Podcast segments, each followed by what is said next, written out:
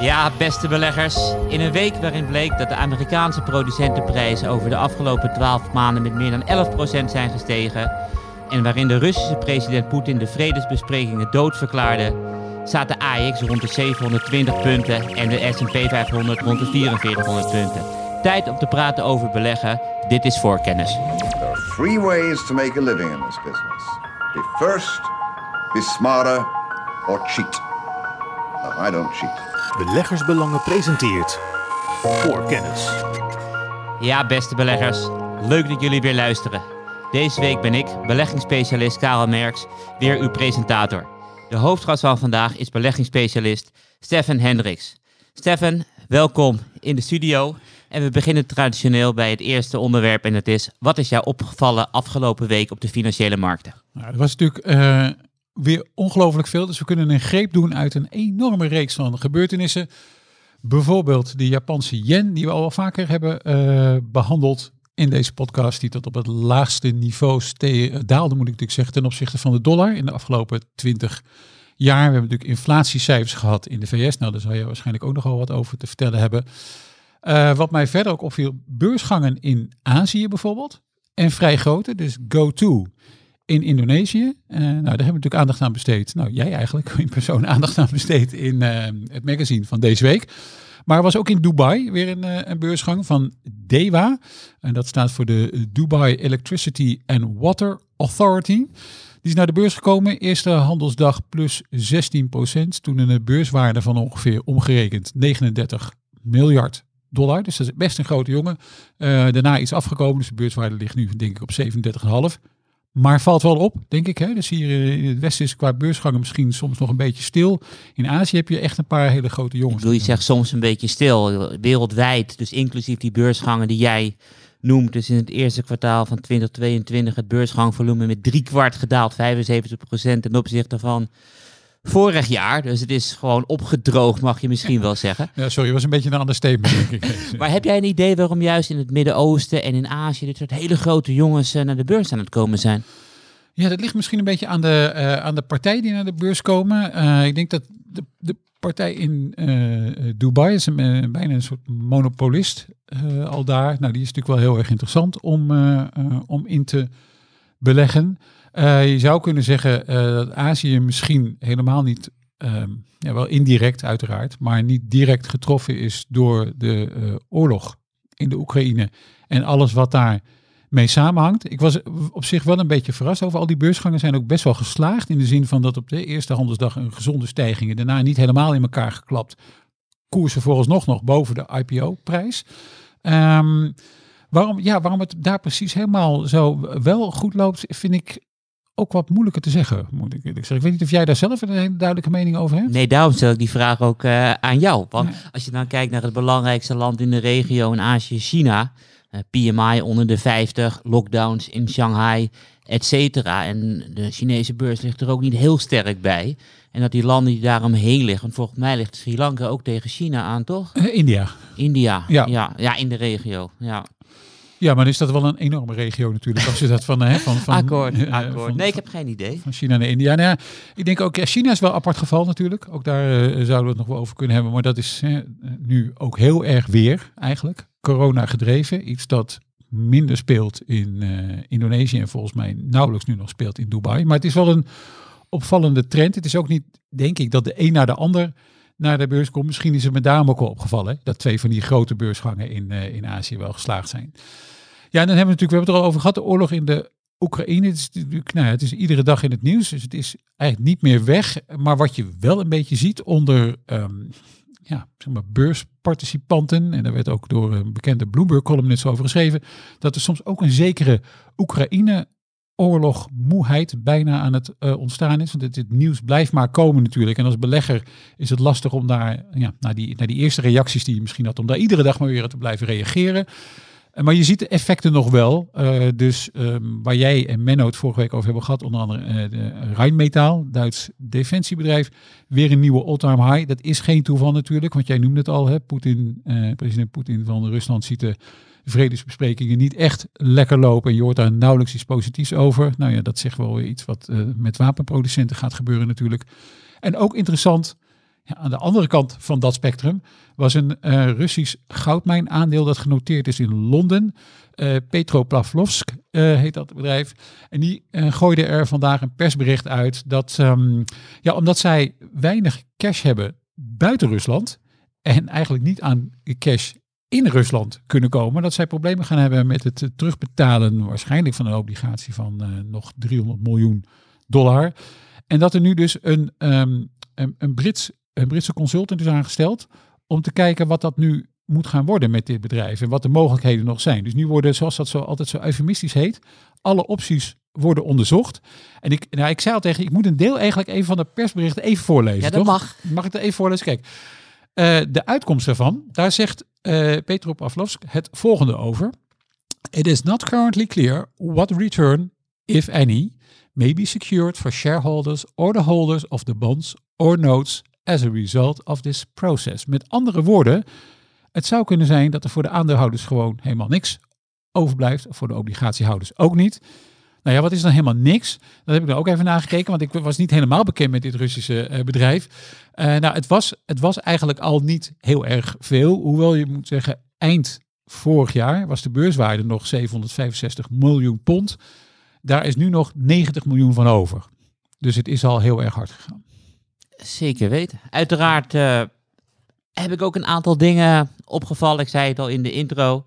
De Amerikaanse inflatie. We hebben de consumentenprijzen ruim 8% hoger dan een jaar geleden. De producentenprijzen zitten zelf op 11%.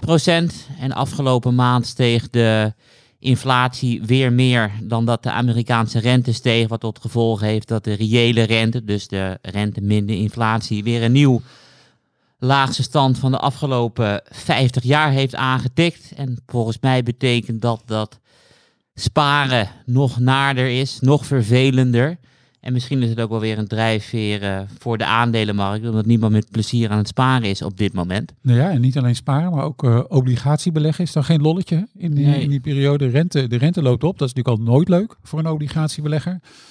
Maar dan wordt ook nog eens een keertje de coupon waarop je eigenlijk al hebt vastgelegd voor meerdere jaren als je die obligatie hebt gekocht. Die coupon die is eigenlijk bijna helemaal, die was al niet veel waard natuurlijk, maar die is nu al bijna door inflatie helemaal niets meer waard. En in tegenstelling tot het dividend, daar hebben we natuurlijk in de podcast al eerder over gehad en we gaan er straks nog over spreken, groeit dat ook niet. Dus die coupon is vast, daarom heet het vastrentend. En als de inflatie daar hard in hakt, dan hou je er eigenlijk niks aan over. En daarom zie je opmerkelijke verliezen ook op de obligatiemarkt en de bedrijfsobligatiemarkt. Ja, heel erg heftig. En daarnaast was er ook weer een update van de United Nations, de Verenigde Natie Voedselprijzenindex. Weer een nieuw all-time high. En die grafiek ziet er bijna, die lijn, hoe zeg je dat, verticaal uit. Gaat heel sterk omhoog. En de vraag is een beetje, wanneer komen de eerste landen in problemen? We hebben natuurlijk van de week Sri Lanka gehad, die gezegd heeft, ja, we kunnen de rente betalen op obligaties. Maar ja, we kunnen ook wat minder rente betalen. Dus een kleine afboking doen en gewoon voedsel kopen. En dat laatste vinden wij belangrijker. Ja, en je vraagt je ook wel af wanneer, we weten natuurlijk dat voeding een veel groter deel van het inkomen opeist. Natuurlijk in landen die nog in ontwikkeling zijn. Dus in de westerse wereld is dat wat minder. Maar ook hier lopen die prijzen natuurlijk hard op. Dus ik ben ook wel heel erg benieuwd wanneer we, wanneer we hier effecten gaan zien van zowel stijgende energieprijzen als stijgende voedingsprijzen. Of dat op een gegeven moment een weerslag heeft op de consumptie. Ik denk dat je het al een beetje ziet. Had vorige week Menno niet in de podcast heel erg over de aandelen uit de consumer discretionary sector, die dus slecht bijlagen. Nou, dan hebben we het over discretionaire consumentenuitgaven. Oftewel uitgaven die je niet per se hoeft te doen. We hebben het hier niet over voeding, en we hebben het hier niet over wonen en we hebben het hier niet over energie. Dus we beginnen het al wel een beetje te zien. Ik ben ontzettend benieuwd waar dit naartoe gaat. Ja, en daarnaast klaagde Menno ook over de prijs van zijn koffie die hij moest betalen toen hij naar kantoor kwam vorige week. Ja, dat was best een redelijk standpunt. Ja, zeker weten. En ik heb me ook even gekeken naar Afrika, hoe belangrijk de voedselproductie de voedselimporten daar zijn. En wat ik dus niet wist, dat er gewoon 32 Afrikaanse landen zijn die meer dan 90% van het voedsel uit het buitenland importeren. Dus ja, daar moet ook op een gegeven moment ook een keertje wat misgaan natuurlijk met de huidige prijzen. Ja, je vreest van wel, ja. Ja. Even een tijd voor een muziekje. Voorkennis. Daarnaast hebben we ook het onderdeel waar heb je voor het blad over geschreven. Of waar vond je leuk om over te schrijven. Dus die Stephen. Ja, verschillende dingen. Ik moet er eentje uitkiezen. Laat ik pagina dat ik heb geschreven over Franse farmaceut Sanofi er maar eens uitnemen. Al jaren, staat er bij mij op de kooplijst, al jaren zeg ik, het is een heel erg laag gewaardeerd aandeel. Het aandeel presteert op zich helemaal niet slecht, maar ook niet spectaculair. Maar wat je wel ziet, en waar we het volgens mij ook vorige week in de podcast over hebben gehad, het aantal van die farmaceuten de afgelopen weken heel erg hard is opgelopen. En dat gold nu ook voor Sanofi. Dus er was feitelijk niet zo heel veel veranderd. Ze hadden wel een belangrijke beleggersdag gehouden over hun best verkopende medicijn en de toekomstige ontwikkelingen daarvan. Ook nog iets over de pijplijn. Nou, dat een viel een beetje mee, het ander viel een beetje tegen. Dus dat was niet echt een heel erg belangrijke beweging, zou je zeggen. Maar die koers deed wel heel erg veel. En ook de koers van veel andere farmaceuten deed heel erg veel. Nee. In onrustige tijden zijn dit soort bedrijven wel heel erg prettig. Redelijk goede inflatiebescherming ook nog. Vrij veel macht over hun eigen prijzen. Tot chagrijn natuurlijk van veel gebruikers van die medicatie. Niet geheel onbegrijpelijk. Maar die sector ligt er dus ongelooflijk goed bij. En dat gold nu ook voor Sanofi. Dat eindelijk maar weer eens een nieuwe all-time high aantikte. Dat is mooi. Ik zelf heb geschreven over Shell. Een van de best presterende Nederlandse aandelen over de afgelopen jaar. Dit jaar plus 38% alweer. Dus het gaat ietsje beter dan de AEX. En als je dan kijkt over de afgelopen 52 weken is het rendement zelfs 69%. De Shell dendert lekker door. Maar als je dan kijkt naar de cijfers, dan zie je dat door de verkoop van olie en gas echt een hoop geld binnenkomt. Want de vrije cashflow is op dit moment nog altijd ruim 10% van de totale beurswaarde. Dus het advies blijft kopen. En voor de abonnees zal ik een link in de show notes zetten. En dan gaan we nu door naar hoofdonderwerp nummer 1. Voorkennis. Wat mij de afgelopen week opviel, is dat heel veel trends weer verder zijn gegaan. Stephen had onder andere over de daling van de Japanse yen, maar mij viel op de stijging van de prijs van uranium. En die sector wordt ook door beleggersbelangen gevolgd, door, ik wou zeggen ondergetekende, maar ik ben natuurlijk niet aan het schrijven, maar aan het praten.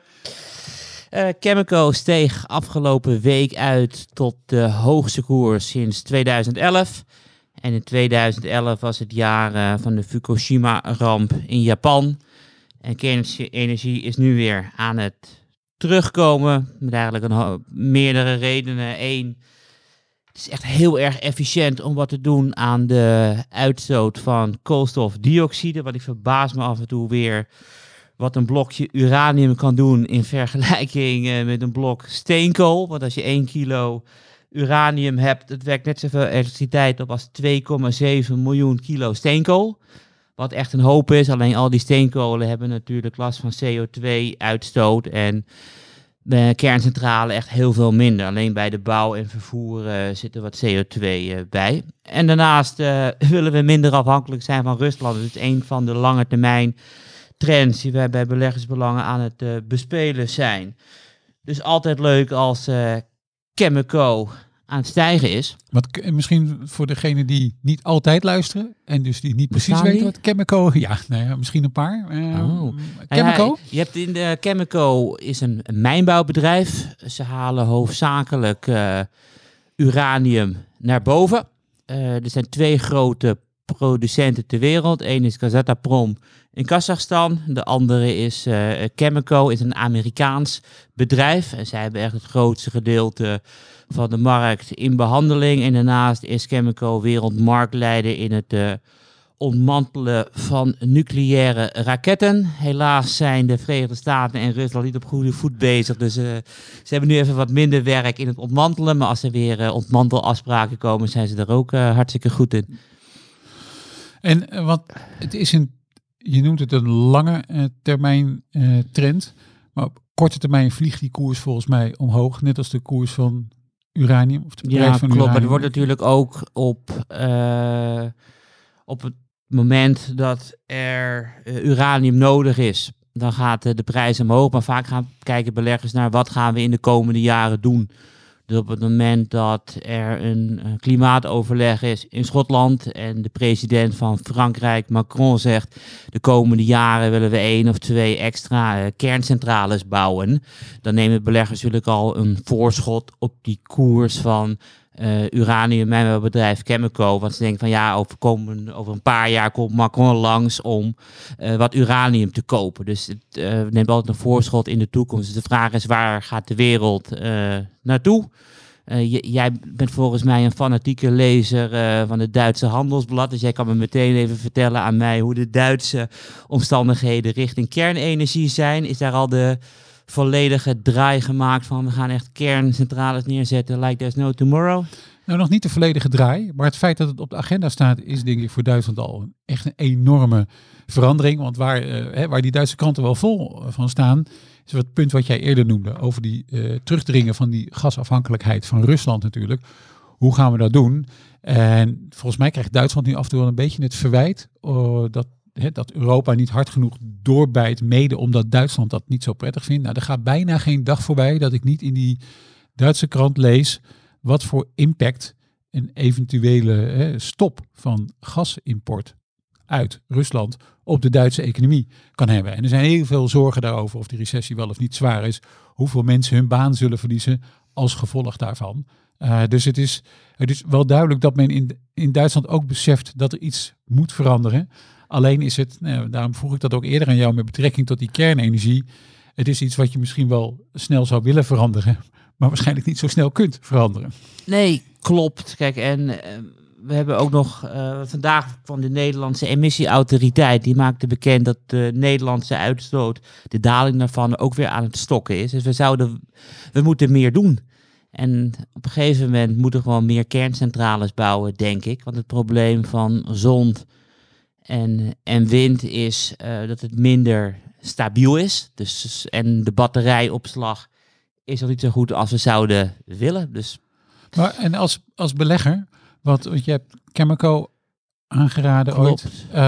Ooit. Wat voor mogelijkheden heb je nou eigenlijk als belegger om, als je het eens bent met jouw visie, wat voor mogelijkheid heb je dan eigenlijk om daarop in te spelen? Eén is dus Chemico, een mijnbouwbedrijf. En het andere is wat Bloomberg noemde het uraniummonster Sprott. Daar hebben we het ook nog even voor de uitzending over gehad. Want Sprott koopt uranium op. En die heeft dan ook een afspraak met Chemico, dat op het terrein van Chemico, dat ze daar gewoon een radioactieve kluis hebben, waar gewoon al die uranium wordt opgeslagen. En deze uranium, staat in het prospectus, zal nooit meer op de markt komen.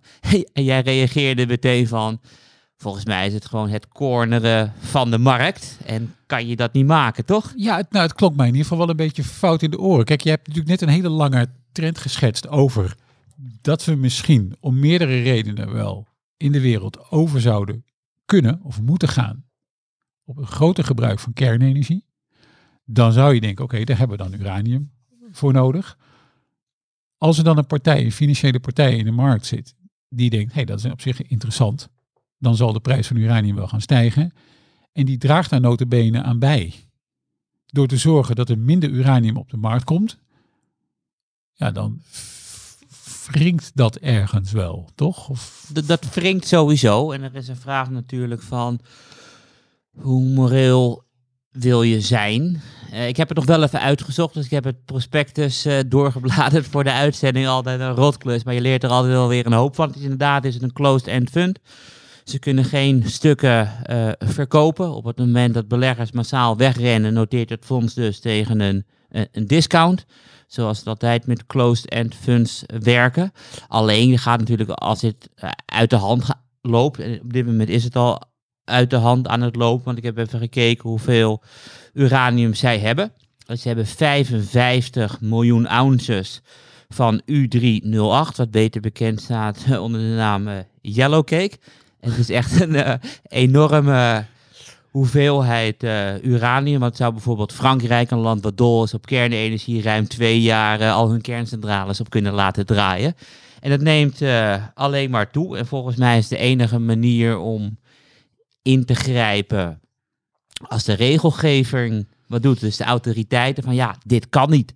Dus ik heb even een langetermijn grafiek van uranium erbij gepakt. De huidige prijs is $65 per ton. We hebben ooit 150 bereikt tijdens de vorige commodity supercycle, vlak voor de financiële crisis in 2007 en 2008. Ja, en ik denk op het moment dat die prijzen zijn trouwens nog steeds lager dan 2011 voor die kernramp. Toen noteerde volgens mij 120, 130. Dus ja, zolang we daaronder blijven, denk ik dat het wel meevalt. Maar ja, er gaat een keer natuurlijk problemen komen. Maar zou je die zelf ook weer beleggen? Ik kan me voorstellen, een Chemico, dat is een gewoon bedrijf, zeg maar, ja, tussen aanhalingstekens. Dat kan ik me nog voorstellen. Maar zou jij in een product dat is opgesteld als deze, want dit is een soort eenrichting verkeer eigenlijk, hè? Het uranium kan er wel in, als ik je goed begrijp. Dus er kan wel bijgekocht worden, maar het kan er niet meer uit. Klopt. Nou ja, ik ben van mening dat als het juridisch mag, dat het akkoord is. Er zijn een aantal dingen waar ik gewoon echt nooit een euro naartoe zal brengen. Maar ja, dat zijn de dingen die wel verboden zijn, als clusterbommen, et cetera. Maar zo'n constructie op, ja, ik heb daar minder moeite mee. En je vindt het niet in tegenspraak met datgene wat je als eerste zei, we moeten, of we gaan waarschijnlijk meer doen in kernenergie. Daar hebben we dus uranium voor nodig. Zou ik dan als belegger in een vehikel willen zitten dat die doelstelling eerder buiten dan binnen bereikt? Maar jij hebt natuurlijk twee soorten producten. Ik bedoel, bij een kerncentrale gaat echt het grootste gedeelte van de kosten gaat uit naar veiligheid, bouwen van die kerncentrales, procedures, et cetera. En die uraniumprijs is toch relatief volgens mij een minder grote impact. Dus ik bedoel, als je kijkt naar bijvoorbeeld, vergelijk het met een iPhone. Een iPhone is verschrikkelijk duur. Er gaat volgens mij wat kobalt in, denk ik. Maar ja, op het moment dat de kobaltprijs 10 keer over de kop gaat, dan merk je dat nauwelijks in die iPhone-prijs, dat het maar een klein gedeelte is. Dus ik denk dat het wel meevalt. Okay. Maar op het moment dat er meer data over bekend is, ik ben ook zo iemand die denkt van, dit gaat echt fout, dan verander ik mijn mening. Maar zolang die uraniumprijs nog onder de 100 is er wel een product. Het is officieel usage, dus het is opgebouwd volgens de Europese regels. Dus wij mogen er als Nederlanders erin. Oké. Nee, ik denk sowieso ook dat kernenergie wel een, als ze dat in de westerse wereld zal gaan overwegen, wel echt een project van de lange adem is. Want je noemde Frankrijk al. En volgens mij komt zo ongeveer 2/3 van de Franse stroomproductie uit kernreactoren. Maar als je dan kijkt hoe die functioneren in Frankrijk, dus dat wordt allemaal bijgehouden door Bloomberg, die houdt alle data bij van de Franse stroomnetwerkbeheerder. Dus als vanochtend dan bijvoorbeeld, dan is maar 55% van de kernreactorcapaciteit is effectief, operationeel. De andere 45% is gewoon uitgevallen. Is het gewoon maintenance? Dat komt omdat, en zo kom ik er eigenlijk ook op de beleggings hoek aan deze. Dus Chemico heeft natuurlijk heel erg geprofiteerd van die hele draai naar kernenergie en de interesse in uranium bijvoorbeeld. Dat geldt ook voor het product van Sprott. Maar in Frankrijk is de beheerder van die, het grootste deel in ieder geval, van die kerncentrales, dat is Électricité de France, EDF. Die staat ongelooflijk onder druk, omdat ze al eerder hun elektriciteitsproductiedoelstellingen neerwaarts bij hebben moeten stellen. Omdat een aantal van die reactoren gewoon oud is en regelmatig uitvalt. En ik was best wel gechoqueerd dat er zoveel Het niet verwacht. Ik ook niet. En er wordt gewoon allemaal bijgehouden. Bloomberg houdt het ook bij. Ik zeg het ook op in andere rapporten. Dat soms dus van de ruim 61 gigawatt aan geïnstalleerde capaciteit dus bijna de helft niet operationeel is. En dat geeft denk ik ook wel iets aan over de lange termijn waarop die projecten gaan lopen. Want alle kerncentrales die nu in aanbouw zijn, de belangrijkste zijn volgens mij en in Frankrijk en in het Verenigd Koninkrijk en in Finland één. Ik lees niet anders dan dat de kosten de pan uitreizen en dat de projecten iedere keer meer tijd vragen om helemaal afgeleverd te worden. Dus ik ben heel benieuwd ook. Maar dat betekent dus wel op het moment dat die kosten de pan uitreizen, dat dan de uraniumprijs wel minder relevant is. Op het moment dat die aanloopkosten al zoveel miljarden zijn. Ja, dat is op zich... Ik ga het nog wel een keertje precies uitzoeken, hoor. En ik ga ook bij mij... Ik heb zo'n hele lijstje met Bloomberg data die ik volg. En die 55% verrast mij. Weet je, maar ook, ik heb ook zo op het lijstje gezet gas waardoor de Oekraïne naar Europa stroomt, wat de afgelopen week gewoon op de hoogste stand van dit jaar stond. Dat verrast me dan ook weer. En deze zet ik erbij, 55%. Ik had het niet verwacht. Ik ga dat volgen verder. We gaan naar het volgende onderwerp. Voorkennis. Vorige week bespraken Menno en ik in de podcast dat het niet uitmaakt of wanneer een aandeel wordt aangeschaft voor of na een dividenduitkering. Want ja, als je dividend krijgt, zeg €2 en dan gaat de koers met €2 naar beneden en jij krijgt €2 per aandeel. Dus het maakt allemaal niet uit wanneer een aandeel wordt aangeschaft. Alleen het leuke natuurlijk is, op het moment dat we daarover praten, komen op het Forum van Beleggersbelangen altijd vragen binnen. En ik wil ook iedereen aanmoedigen, ook naar aanleiding van deze uitzending of een andere uitzending. Zijn er vragen? Zet ze op het forum. Het helpt ons ook weer om onderwerpen te verzinnen. Daar ben ik ook wel weer heel eerlijk in. En de vraag is van, is dividend een sigaar uit eigen doos? En ik heb het gevoel dat bij deze vraag beleggers altijd een hele duidelijke mening hebben. Sommigen vinden het een sigaar uit eigen doos, omdat geld wat over is altijd gebruikt moet worden voor investeringen. Want investeringen zorgen later voor een hoger rendement. En op het moment dat een bedrijf geen ideeën heeft, is geen goed bedrijf. En dan heb ik een hele andere groep beleggers. Die vinden volgens mij van ja, dividenden zijn fantastisch, want vooral groeiende dividenden zijn een vorm van discipline. En deze discipline zorgt op lange termijn voor de hoogste rendementen en daardoor zijn ze fan van dividenden. Aangezien ik van vragen stellen hou, Stefan, is dividend een sigaar uit eigen doos? Nou, nee, niet helemaal. En misschien is de vraag is nogal leid. Het was wel een goede vraag en een terechte vraag van onze abonnee toekomst. En eentje die ook best wel vaak wordt gesteld. Best wel logisch natuurlijk, want het is iets. Het geld zit in de onderneming. Je haalt het eruit, je geeft het aan de aandeelhouder. Je zegt nou, fijn, succes ermee. Wat er vaak denk ik in die vraagstelling een beetje ontbreekt, is de rendementskwestie. Dus een bedrijf heeft bepaalde activiteiten, verdient daar winst, cash mee en gaat vervolgens met die cash iets doen. Dan is natuurlijk de vraag van wat ga je daarmee doen? Dus om te beginnen wil je natuurlijk dat een bedrijf in principe kan blijven groeien. En daarvoor heeft een bedrijf een bepaalde hoeveelheid cash nodig. Nou heb ik in deze podcast al wel eens vaker Linde behandeld, producent van industriële gassen. En waarom heb ik dat gedaan? Omdat ik dat precies in deze discussie een van de meest duidelijke voorbeelden vind over hoe je met dit hele, over hoe je tegen dit hele vraagstuk aan zou kunnen kijken. Over 2021 had Linde een operationele kasstroom van ongeveer $9,7 miljard. Dus dat is zeg maar even gewoon het geld dat de onderneming inkwam. Dan is de vraag, wat gaan we daarmee doen? Nou, ongeveer 3,2 miljard daarvoor had Linde nodig voor investeringen. Dat waren investeringen in de bestaande activiteiten en investeringen in groeikansen. Dan blijft er een bedrag over, een kleine 6, 7 miljard. En dat is denk ik waar de vraag zich nu mee bezighoudt. Is het wel of niet een sigaar uit eigen doos? Wat doe je nou met dat geld? Nou, op het moment dat je als bedrijf eigenlijk geen investeringen ziet die in ieder geval ervoor zorgen dat het rendement op het kapitaal dat jij als onderneming inzet minimaal op hetzelfde niveau blijft of hoger is, dan ga je die investeringen niet doen. Dus je moet daar wel een link in aanbrengen, denk ik, in als je het investeert, wat levert het dan op? En waarom neem ik nu weer Linde als voorbeeld? Daar wordt heel erg hard en duidelijk gestuurd op het rendement op het ingezet kapitaal. Dus zij kijken heel goed hoeveel kapitaal moeten we inzetten. Op het moment dat we heel veel investeringen doen, overcapaciteit eigenlijk creëren voor onszelf, gaat het ten koste van het rendement dat we boeken.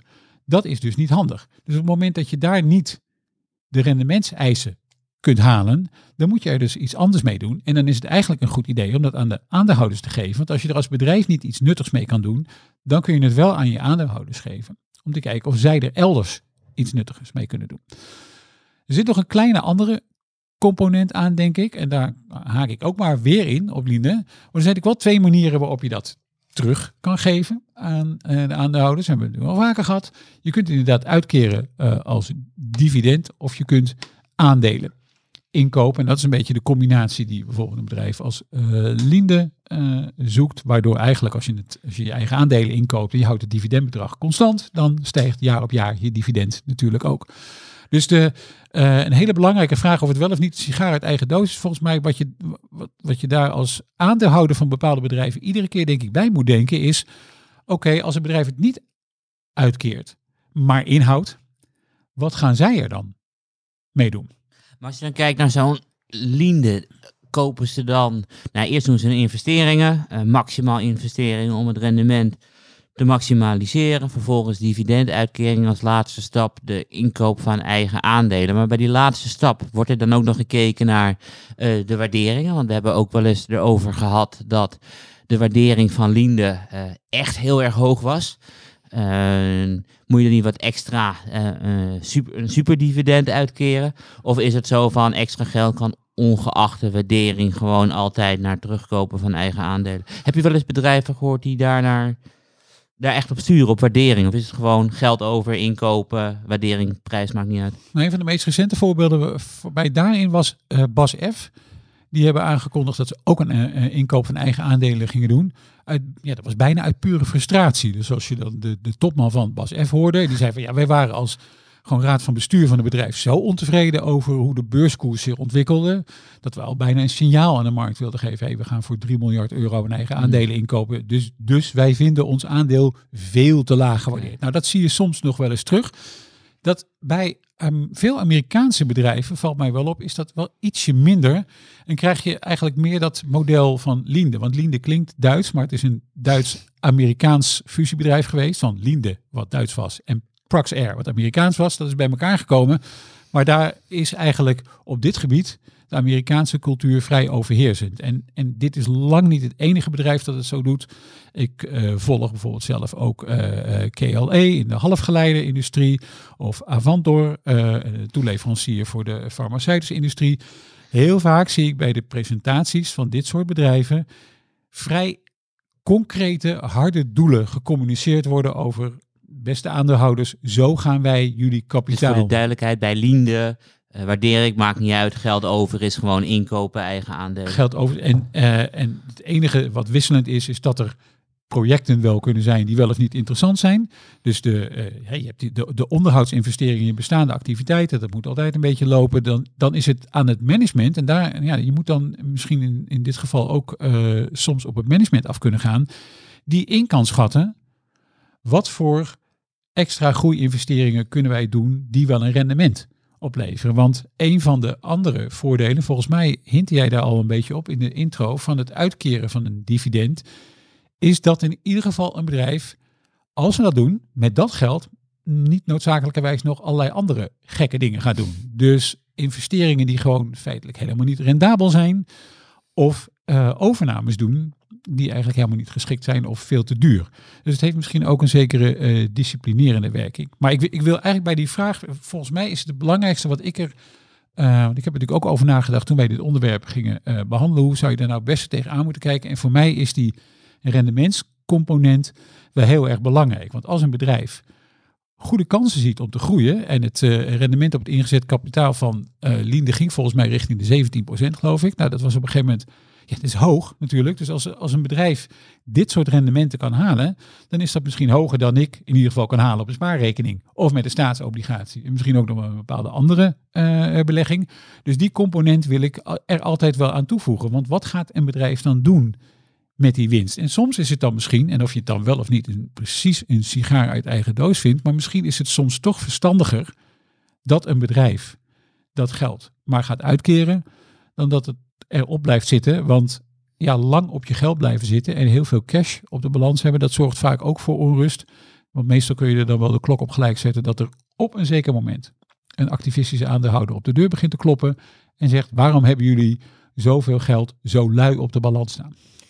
En heb je ook een hulpmiddeltje of een idee hoe beleggers kunnen voorkomen dat een bedrijf misschien wel te veel eigen aandelen inkopen? Dus een voorbeeldje te noemen, ik kijk af en toe met verbazing naar Aperam. Ik weet niet echt de koersen daarvan, maar volgens mij gingen ze dan aandelen uitgeven op €7. En op €28 gingen ze die aandelen weer inkopen. Ja, dat was ArcelorMittal volgens mij. ArcelorMittal was dat. En 7 en 28. Dan denk ik van ja, dan geef je ze voor 7 uit en dan koop je ze voor 28 weer terug. Ja, nee, dat klopt. Er zijn helaas meer voorbeelden van dit soort bedrijven. Maar dan hangt het ook wel heel erg volgens mij samen met de aard van de activiteit. Want zeg maar, Linde en ArcelorMittal in dit geval, die hadden bijna niet anders kunnen zijn. Dus ArcelorMittal is natuurlijk zwaar cyclisch. En bij forse recessies kan die winst natuurlijk helemaal inklappen. Hè? Hoge vaste lasten. Hè? En als je die hoge vaste lasten hebt, prijzen van staal komen helemaal naar beneden. Ja. Dan doet het al heel snel. Maar ben ik dan zo cynisch dat ik zeg, je weet toch dat de grondstofsector zo cyclisch is, dus in goede tijden moet je wat de schuur volgen voor de 7 slechte jaren? Of? Ja, maar ik ben ook lang niet altijd even blij met de inkoop van eigen aandelen. Soms is het ook gewoon eigenlijk een slecht signaal. Hoewel recent nog bijvoorbeeld Novartis, die hebben natuurlijk hun belang in Roche verkocht. Daarmee een heleboel miljarden binnengekregen. Ja, en dan is de vraag, wat ga je doen? En je ziet heel veel bij in die farmasector dat er heel vaak gevraagd wordt aan de CEO's, hè, de topbestuurders van die bedrijven. En kunnen jullie al wat overnemen? Dus heel veel analisten zijn daar benieuwd naar. Staan er eigenlijk ook helemaal niet zo negatief tegenover. Heel vaak krijg ik dan nu, misschien gelukkig wel, terug van die CEO's, nou ja, we zouden misschien wel willen, maar we vinden eigenlijk de waardering overdreven. Dus we doen het voorlopig maar even niet. Dus er zit ook al een zekere discipline in het uitgeven van je kapitaal. En uiteindelijk gaat het daarom. Het heeft gewoon te maken met hoe gedisciplineerd kun je je kapitaal uitgeven. Welk rendement kun je erop maken als je het als bedrijf niet nodig hebt. En je kunt er geen rendement op maken. Dan wordt misschien de case die je kunt maken om dat toch alsnog aan te houden, misschien wel steeds iets minder sterk. En mijn allerlaatste vraag, hoe kijk je aan tegen Berkshire Hathaway? Want zij kopen natuurlijk heel graag eigen aandelen in, maar keren geen dividend uit. Nee, dan je zou kunnen zeggen, het inkopen van eigen aandelen is als een soort dividenduitkering, maar dan in de Verenigde Staten misschien iets belastingvriendelijker dan het uitkeren gewoon van dividend. Je zou ook kunnen zeggen, Berkshire, maar die vliegen gaat eigenlijk niet op, is een bedrijf dat heel veel kapitaal heeft, dat intern weer in kan zetten en daarmee het bedrijf laat groeien. Zo is het natuurlijk heel erg lang gegaan, hè, met relatief grote, maar soms ook kleine overnames. Het bedrijf gegroeid, wat je nu ziet. En misschien is het ook niet zo makkelijk, en dat hoor je ook iedere keer van Warren Buffett zelf volgens mij, het is ook niet zo makkelijk nu om die hoeveelheid cash kennelijk in te zetten, omdat hij ook heel veel alternatieven erg duur vindt. Misschien op een gegeven moment ook wel inclusief zijn eigen aandeel. Ja. Dus als je er discipline mee hebt, dan kan het. Als je bijvoorbeeld, we hebben het volgens mij over gehad, hè, als je misschien inkomen wil hebben uit je beleggingen, gewoon om van te leven bijvoorbeeld. We hebben het in het begin van de podcast gehad over vastrentend. We hebben niet voor niks een hoog dividendportefeuille waar je ook inkomen uit een portefeuille kunt halen. Dat is dividendinkomen. Dus dan verkoop je liever niet je stukken, maar je krijgt liever dat dividend binnen, wat ook nog kan groeien. Nou ja, dan is dat misschien een wat makkelijker manier om dat inkomen ook daadwerkelijk te realiseren, dan wanneer je eigenlijk moet hopen dat die aandeleninkoop zorgt voor wat waardestijging, waardoor jij op een gegeven moment wat stukken kunt verkopen die dan als inkomen voor jouw portefeuille zijn. Dat is misschien wel wat complexer. Ja, helemaal duidelijk. Bedankt voor de goede vraag op het forum. Mocht er nog een vervolgvraag oproepen, zet hem gerust eronder. Ik ben nog steeds geen ster zoals Maarten het altijd doet met ezelsbruggetjes. En we gaan maar gewoon naar het volgende onderwerp. Voorkennis. Klinische testen, Stefan. Ja, we behandelen zo ontzettend veel aandelen en sectoren in de podcast, dat het eigenlijk op zich ook wel eens goed is om eens terug te blikken op datgene waar we het over hebben gehad. En dit was op zich wel een mooi moment, want precies een jaar geleden hebben we in de podcast het fenomeen of de sector CRO besproken. Dat staat voor Contract Research Organisations. En dat zijn bedrijven die organiseren klinische testen voor farmaceuten en biotechbedrijven. Met andere woorden, wat doen zij? Zij zorgen dat er faciliteiten zijn waar die testen georganiseerd kunnen worden. Zij zoeken patiënten uit. Zij rapporteren bijvoorbeeld aan de toezichthouders als de FDA, de Amerikaanse autoriteit die medicijnen wel of niet goedkeurt. Zij zorgen ook nog voor communicatie daaromtrent. Het gaat zelfs door tot aan bijsluiters en labels van medicijnen.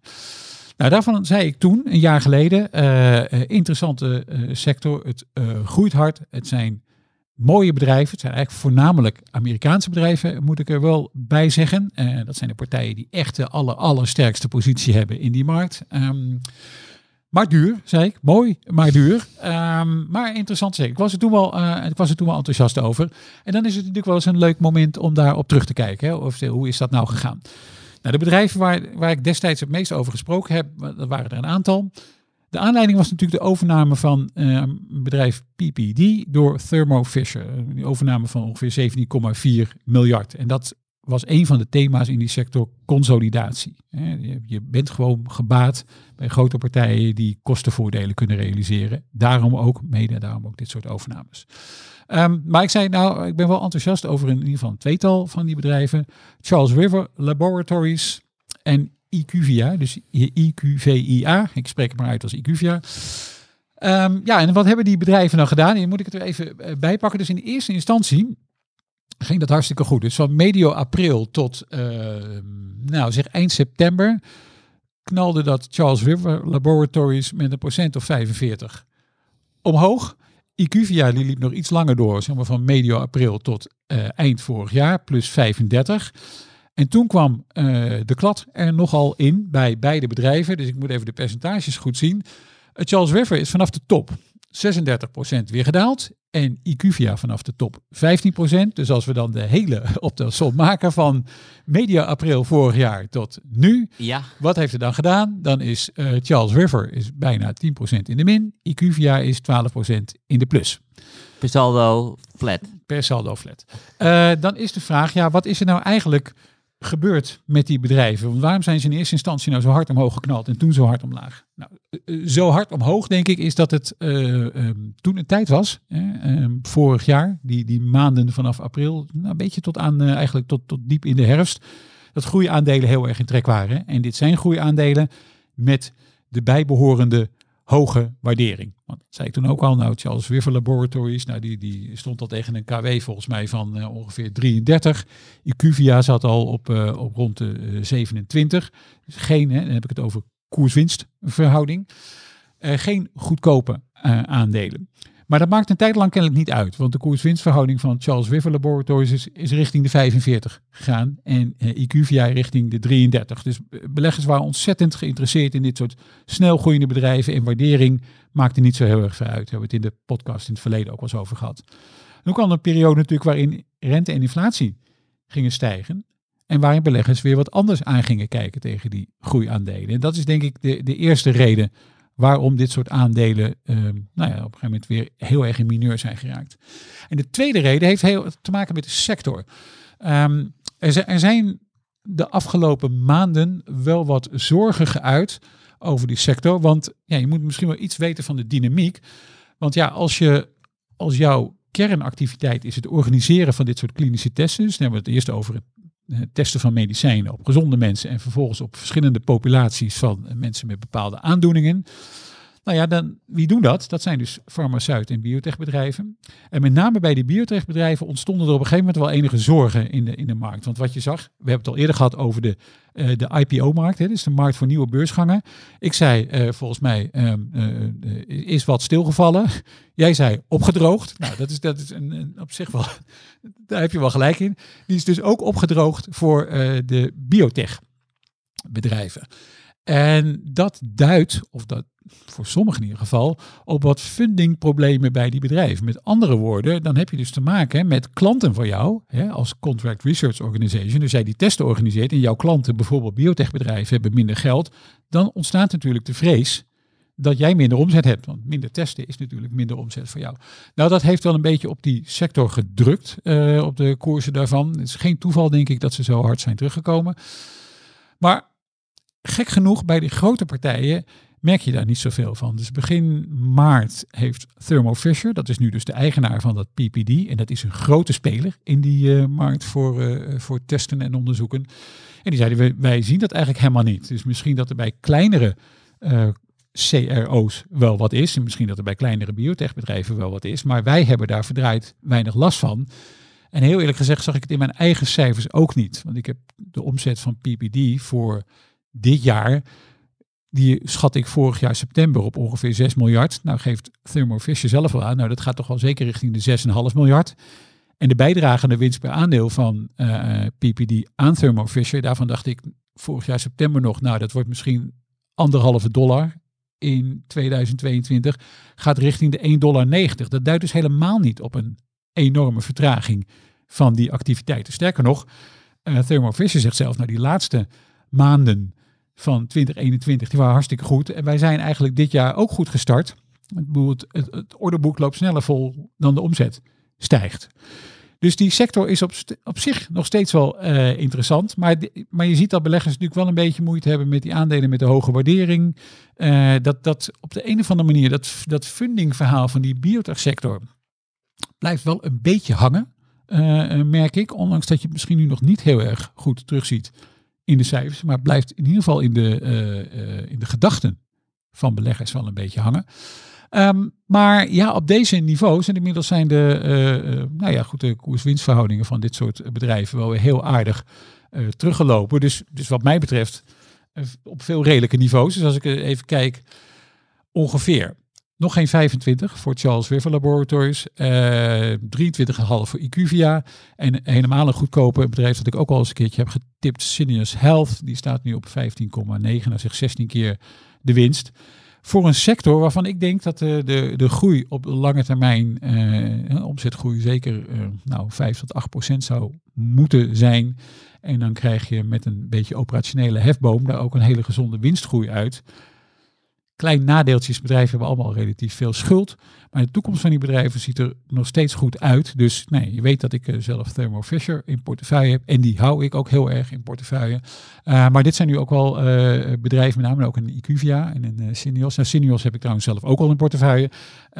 Waar ik voor de lange termijn ook nog best wel enthousiast over blijf. Want die sector, de groeikansen zijn nog helemaal niet zo slecht. Maar je hebt het over een groeisector, maar waarom is het een groeisector? Want ik weet echt helemaal niks van die sector, maar ik zou denken van elk jaar komt er een x-aantal nieuwe medicijnen uit en die test je dan. Of komen er elk jaar meer medicijnen uit waardoor er meer getest moet worden? Of zijn het elke keer de medicijnen steeds complexer, waardoor een test uitgebreider is en waardoor het een groeisector is. Waarom is het een groeisector? Want het klinkt iets als dat klinische testen al zo oud zijn als de weg naar Rome, toch? Zeker, het bedrijf zelf, hè, dus de activiteit is totaal niet nieuw.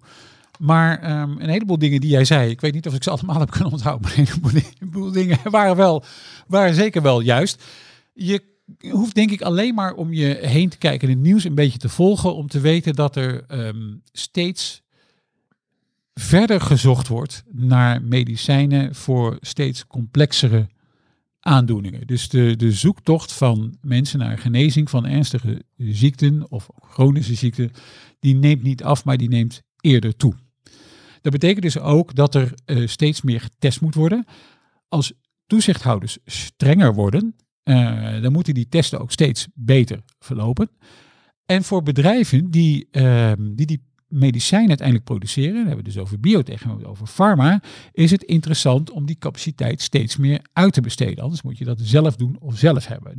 Dus dat is een trend die ook nog gunstig is voor die markt. Uitbesteding is heel erg belangrijk. Kleine biotechbedrijven, dat zie je eigenlijk altijd. Op het moment dat die grootschalige testen moeten gaan doen, dan hebben ze een partner nodig, vaak een grote farmaceut. En die besteedt dan vervolgens een deel van die testen, of volledig van die testen, uit aan dit soort bedrijven. Dus die markt groeit inderdaad. 1, omdat wij natuurlijk gewoon meer medicijnen willen produceren. Inderdaad, wat je noemt, complexiteit, dat is denk ik wel een hele belangrijke. Dus als we het hebben over celtherapie en gentherapie, moet ook georganiseerd worden, zijn onvoorstelbaar complexe testen. Dat betekent dus ook als je daar specialist in bent als bedrijf, hè, dat die markt ook meer naar je toe komt. Alle communicatie er rondomheen, daar worden ook steeds meer eisen aangesteld. En nu heb je al, we kennen altijd de fase 1, 2 en 3 in het testen van medicijnen. Er wordt nu vaak fase 4 aan toegevoegd. Dat heet dan post-marketing in het Engels. Met andere woorden, dat betekent dat je als producent van medicijnen eigenlijk ook nog nadat het middel op de markt is, eigenlijk de zaken al goed moet blijven volgen, bijvoorbeeld om bijwerkingen goed in kaart te brengen. Nou ja, ook dat zijn activiteiten waar deze CRO's, om ze maar even met een afkorting te noemen, actief zijn. Dus het is een markt waar wel steeds meer gebeurt.